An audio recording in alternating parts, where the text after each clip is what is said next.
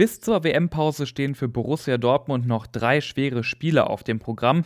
Wir schauen heute mal auf das Restprogramm in der Bundesliga und versuchen zu verstehen, woher kommen die Dortmunder Leistungsschwankungen in dieser Saison.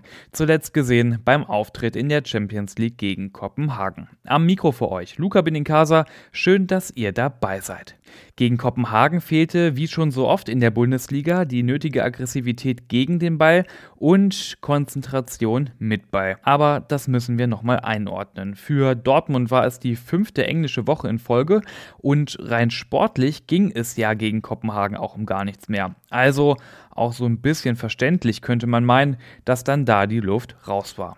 Auf der anderen Seite wäre das Spiel aber eine gute Möglichkeit für all diejenigen gewesen, die keinen Stammplatz haben und die hätten mal die Möglichkeit gehabt, einen richtig guten Eindruck zu hinterlassen und ein Ausrufezeichen zu setzen. Und generell hätte man in Kopenhagen ja an die zuletzt guten Leistungen anknüpfen können, sozusagen eine kleine Serie starten und das wäre ja auch nicht schlecht fürs Selbstvertrauen gewesen. Denn Selbstvertrauen braucht es unbedingt, denn die letzten drei Bundes Bundesligaspiele vor der WM-Pause, die haben es nochmal in sich. Erst geht's gegen Bochum, dann Wolfsburg und zum Schluss Gladbach. Das sind alles Mannschaften, die keine englischen Wochen absolvieren müssen und die in dieser Saison ja auch alle noch so ein bisschen den Erwartungen hinterherlaufen. Die brauchen also jeden Punkt und die werden es Dortmund deshalb alles andere als leicht machen.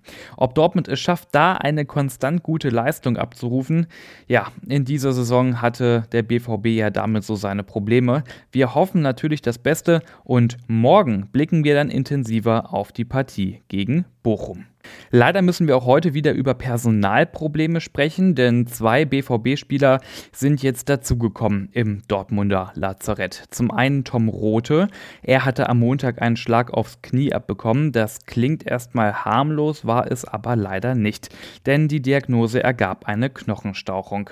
Und auch Marius Wolf fällt länger aus. Bei ihm wurde eine infektbedingte Störung des Gleichgewichtsorgans festgestellt. Beide, Tom Rote und Marius Wolf, werden in diesem Kalenderjahr keine Spiele mehr machen. An beide an dieser Stelle natürlich gute Besserung und eine schnelle Genesung. Und dann wollen wir aber an dieser Stelle nochmal die Leistung der Nachwuchskicker in der Youth League würdigen. Die haben ja mit einem Sieg im letzten Spiel gegen Kopenhagen die K.O.-Runde klargemacht. Aber selbstverständlich war das nicht, denn nach den ersten beiden Spieltagen standen die Borussen mit null Punkten da, haben beide Spiele verloren. Die haben dann in den letzten Partien eine 180-Grad-Wende hingelegt und wirklich super gespielt. Das findet auch BVB-Nachwuchsdirektor Lars Ricken. Die Jungs können stolz auf sich sein. Es zeichnet diese Mannschaft aus, dass sie immer an sich geglaubt hat, sagte Ricken. Und einer hat er gestern Abend mal wieder auf sich aufmerksam gemacht und für aufmerksame Hörer dieses Podcasts dürfte der Name kein Unbekannter sein. Ich spreche von Paris Brunner. Der ist vom Beruf Torjäger und erst 16 Jahre alt und in dieser Saison hat er wettbewerbsübergreifend in 16 Spielen 23 Tore geschossen. Und auch im letzten Youth League Spiel hat er den entscheidenden Treffer zum Einzug in die KO-Runde beigesteuert. Also nochmal Hut ab vor dem Dortmunder Nachwuchs und Respekt an Paris Brunner. Mal schauen, ob er seine Serie in der nächsten Zeit ausbauen kann.